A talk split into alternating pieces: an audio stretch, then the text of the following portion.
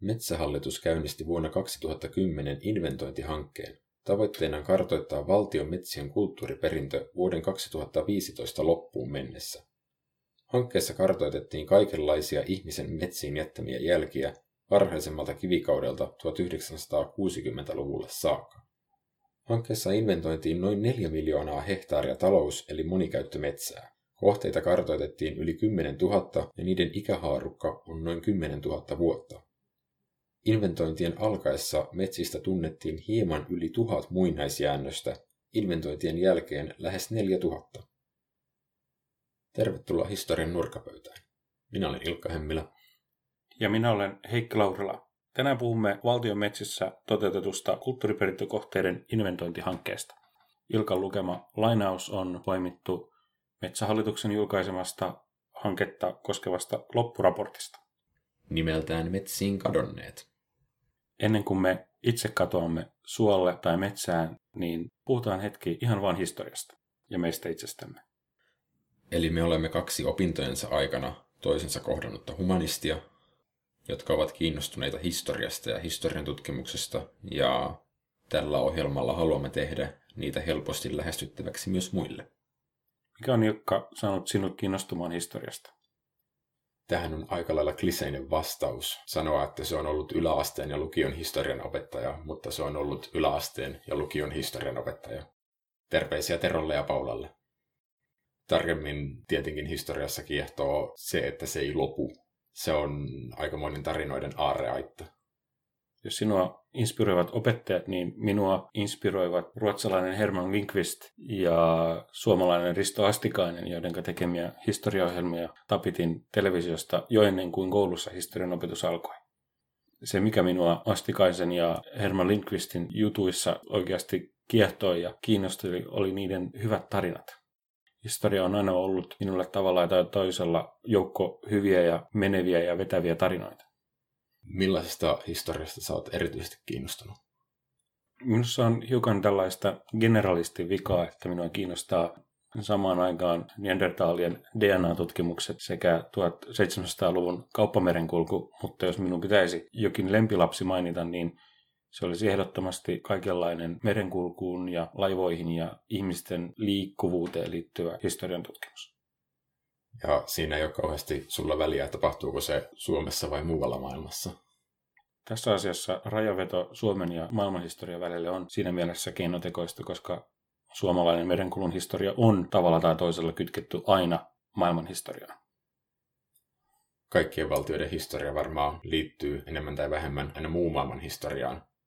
Itse mä oon enemmän kyllä täällä Suomen historiassa kotona, niin siitä huolimatta. Ehkä se vaan on siinä, että oman maan menneisyyteen on kaikkiin helpoin samaistua. Ja sitä on myös kaikkein helpoin tutkia, ja siihen on ehkä helpompi saada rahoitus kuin jonkun vieraiden maiden historian tutkimiseen. Ja jos me emme sitä Suomen historiaa tutki, niin kuka sen sitten tekee? Ei varmaan kukaan muukaan.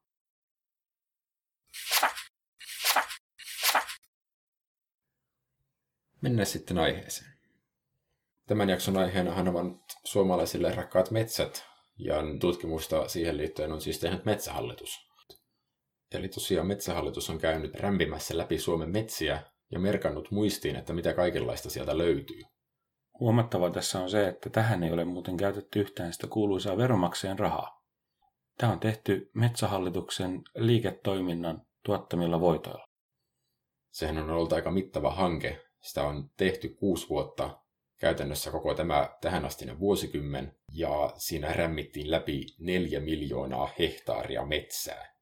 Jos sitä pitäisi verrata johonkin, niin muistaakseni Uudenmaan maakunnan pinta-ala oli tai on miljoona hehtaaria. Siinä on käyty läpi neljän Uudenmaan verran ryteikkaa.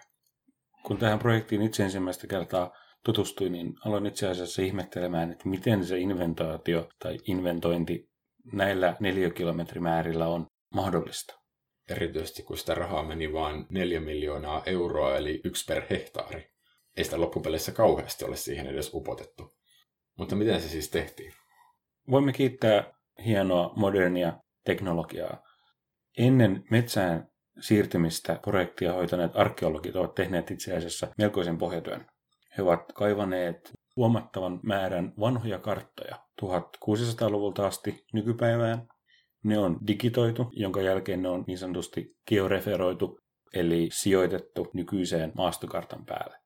Tämä on paljastanut esimerkiksi vanhoja talonpaikkoja, teitä, vanhoja peltoja, torppia ja muita vastaavia kohteita. Tämän jälkeen karttojen rinnalle on otettu maanmittauslaitoksen tuottama laserkeilausaineisto. Lähes koko Suomi on laserkeilattu, eli toisin sanoen lentokone on lentänyt tasaiseen tahteen Suomen yli ja lentokoneen pohjassa oleva laserkeilain on tuottanut hyvin tarkan kuvan maaperän pinnanmuodosta.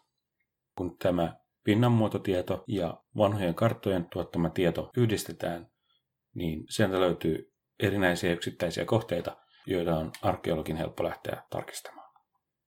Tämmöinen työhän on aika hyvä esimerkki siitä, mitä humanistien tutkimustyö voi nykypäivänä olla. Nykyään uutena trendinä puhutaan tämmöistä niin kutsutuista digitaalisista ihmistieteistä, missä tutkimuksissa just käytetään tietotekniikkaa apuna aineiston tutkimiseen. Digitaalisuuden lisäksi tämä on myös hyvä esimerkki modernin tieteen rajoja ylittävistä ominaisuuksista. Arkeologit, jotka ovat Suomessa poikkeuksetta humanististen tiedekuntien kouluttamia, ovat toimineet yhdessä luonnontieteilijöiden kanssa ja luonnontieteellisiä tutkimuksia varten kerätyn aineiston kanssa. Eli humanistit ja luonnontieteilijät ovat paiskaneet kättä ja kapitalismi on rahoittanut kaiken. Mun mielestä tämä yhdistelmä on ollut äärimmäisen hyvin toimiva.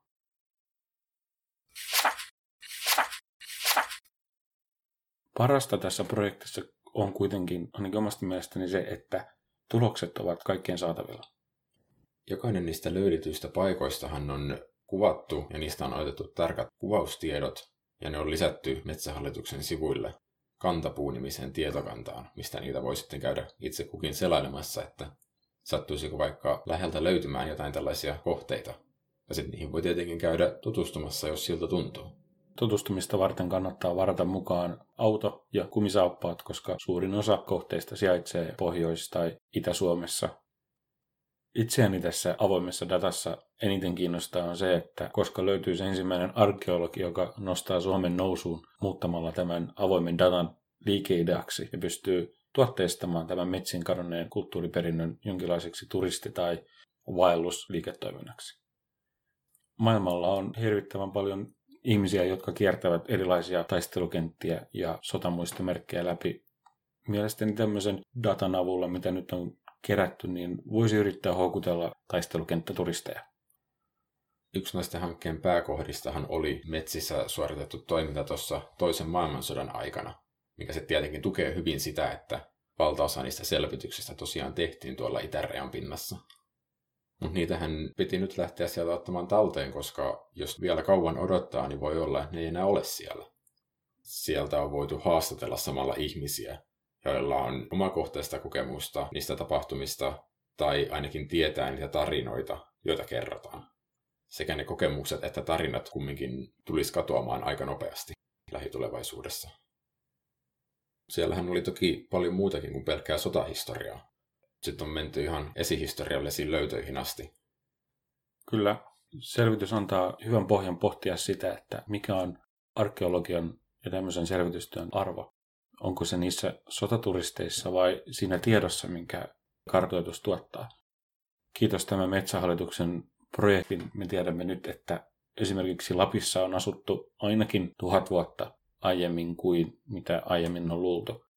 Eli ainakin osittain suomalaista asutushistoriaa täytyy kirjoittaa uudestaan tai vähintään täydentää. Kun siellä metsissä tosiaan liikuttiin, niin sieltä löytyi siis todella paljon asutushistoriaa Eli siellä on ollut kaiken näköisiä väliaikaisia kämppiä, sotilaiden rakentamia, metsätyöläisten rakentamia. Toisaalta siellä on ollut tosi tärkeitä rakennuksia, esimerkiksi hautapaikkoja. Ja se on oikeastaan aika hyvin osoittanut sen, että ihmisten historia ei ole pelkästään kaupungeissa tai isoissa asutuskeskuksissa, vaan sitä löytyy vielä modernina aikanakin tosi paljon tuolta ryteiköstä. Tuo oli Jukka erinomaisen hyvä huomio. Olen itse pohtinut näitä menneisyyden läsnäoloon liittyviä kysymyksiä ennen kaikkea kaupunkien kautta. Turussakin on monia paikkoja, joissa on historia läsnä hyvin eri tavalla, hyvin eri kerroksina, mutta ilmeisesti myös metsistä löytyy menneisyyttä. Sähän taisit tässä ennen kuin me lähdettiin mikrofoni päälle, niin todeta, että tämä on sitä todellista tavallisten kansalaisten historiaa.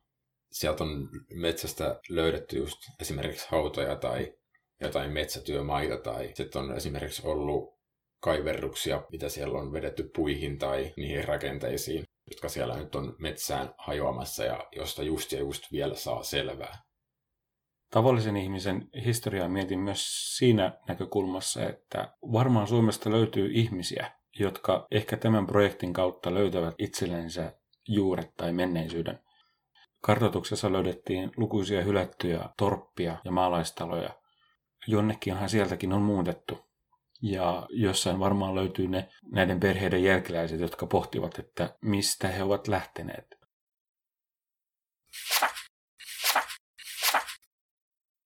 Toisaalta on sääli, että tämä metsiin kadonneen kulttuuriperinnön historia on tavallisen ihmisen historia, koska siitä arkipäivän toiminnasta ei välttämättä löydy kamalasti vihjeitä kirjallisista lähteistä, jos ne kulkijat ovat olleet kirjoitustaidottomia. Kinttupoluista löytyy kuitenkin onneksi yksi kuuluisa kulkija, nimittäin Elias Lönnrut. Lönnrut on kulkenut Vienan Karjalaan kulkevia kauppareittejä, joita vanhojen karttojen ja maastotutkimusten avulla pyrittiin löytämään. Sain semmoisen ymmärryksen, että myös Lönnrutin matkakuvauksia matkasta Vienan Karjalaan on hyödynnetty tämän vanhan Vienan Karjalaan johtaneen kauppareitin sijoittamisessa. Tosi paljon Suomen historiasta on tosiaan tuolla metsässä, ja se metsä on ollut aika pitkään tavalla tai toisella kesyttämätöntä maata. Tai sitten siellä ainakin pitänyt kulkea pitkiä aikoja. Jostain luin, että nämä Kainuun kinttupolut syrjäytti oikeastaan vasta Kekkonen, joka järjesteli Kainuun perämetsiin huomattavia maantien rakennusprojekteja. Mutta se on totta.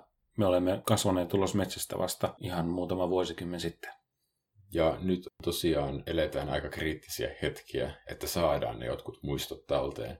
Eli vaikka sieltä metsästä löytyy 10 000 vuotta historiaa, niin siellä säilyy pitkään ainoastaan jotkut tosi kestävät rakennelmat. Mutta sitten taas, jos sinne on rakennettu joku väliaikainen metsäkämppä, niin sehän alkaa lahota sieltä aika nopeasti, kun ihminen vaan lähtee kaupunkiin. Ja samalla tavalla kivikautisen asuinpaikan tuhoaa hyvin nopeasti, jos sen yli ajaa pari kertaa modernilla metsätyökoneella. Mutta ehkä se on tämmöistä niin menneisyyden tutkijan työhön liittyvää luonnollista tiedon tuskaa. Koskaan me ei voida kumminkaan kaikkea säilyttää, eikä koskaan voida kaikkea myöskään tietää. Hyvä, että siihen mikä on vielä tallella, niin siihen on nyt päästy väliin. Ja, ja toisaalta tässä tutkittiin vain 4 miljoonaa hehtaaria metsää. Nyt tämän projektin avulla syntyy hyvä toimintatapa, jonka avulla voidaan lähteä selvittämään, mitä yksityisten ihmisten omistamista metsistä löytyy. Toivottavasti. Tällä hetkellähän tilanne on aika lailla se, että aika monet esihistorialliset löydöksetkin, että niistä saadaan tieto johonkin järjestelmään, niin se on yksittäisten kansalaisten oman aktiivisuuden varassa. Että jos he löytävät jotain, niin he ottavat yhteyttä sitten museovirastoon tai muihin tämmöisiin viranomaistahoihin. Museovirastolle taitavat kuulua tällaiset kaikki vanhat asiat.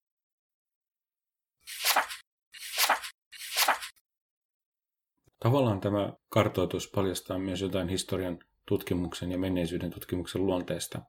Aina löytyy jotain uutta löydettävää ja se löydettävä tuottaa löytäjälleen aivan valtavia ilonkiljahduksia tai onnenkokemuksia, kun on löytänyt jotain uutta. Ja nyt on tosiaan pakko vielä hehkuttaa sitä avointa dataa, mikä tässä on. Nyt ne kaikki löydökset on tutkittavissa siellä Metsähallituksen sivuilla Joo, Metsähallitus on koostanut tästä tosiaan loppuraportin, joka on ihan vapaasti luettavissa myös heidän sivuillaan. Se on semmoinen satasivuinen, aika kevyesti etenevä kirja. Ja he on kirjoittanut myös blogia liittyen näihin metsiin tehtyihin retkiin ja siihen, mitä sieltä on paljastunut. Eli käykää nyt hyvät ihmiset lukemassa niitä. Suosittelen myös laserkelausaineistoa, sillä kotimaisema näyttää aivan erilaiselta, kun sitä tarkastelee laserilla mitattuna. Aineistoon pääsee käsiksi helposti internetissä paikkatieto-ikkuna nimisen palvelun kautta.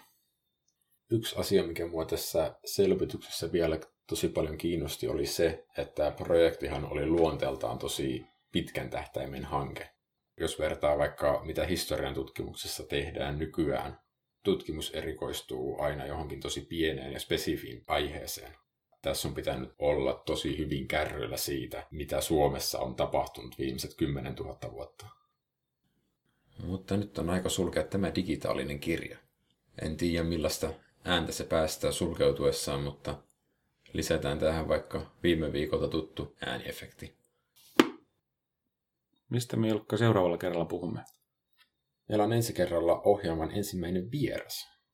Hänen kanssaan puhumme paitsi hänen omista tieteen tekemisen intresseistä, myös siitä, miten, miten yliopistot ovat kehittyneet tässä viime vuosikymmeninä. Ja ovatko historian opiskelijat olleet aina yhtä laiskoja?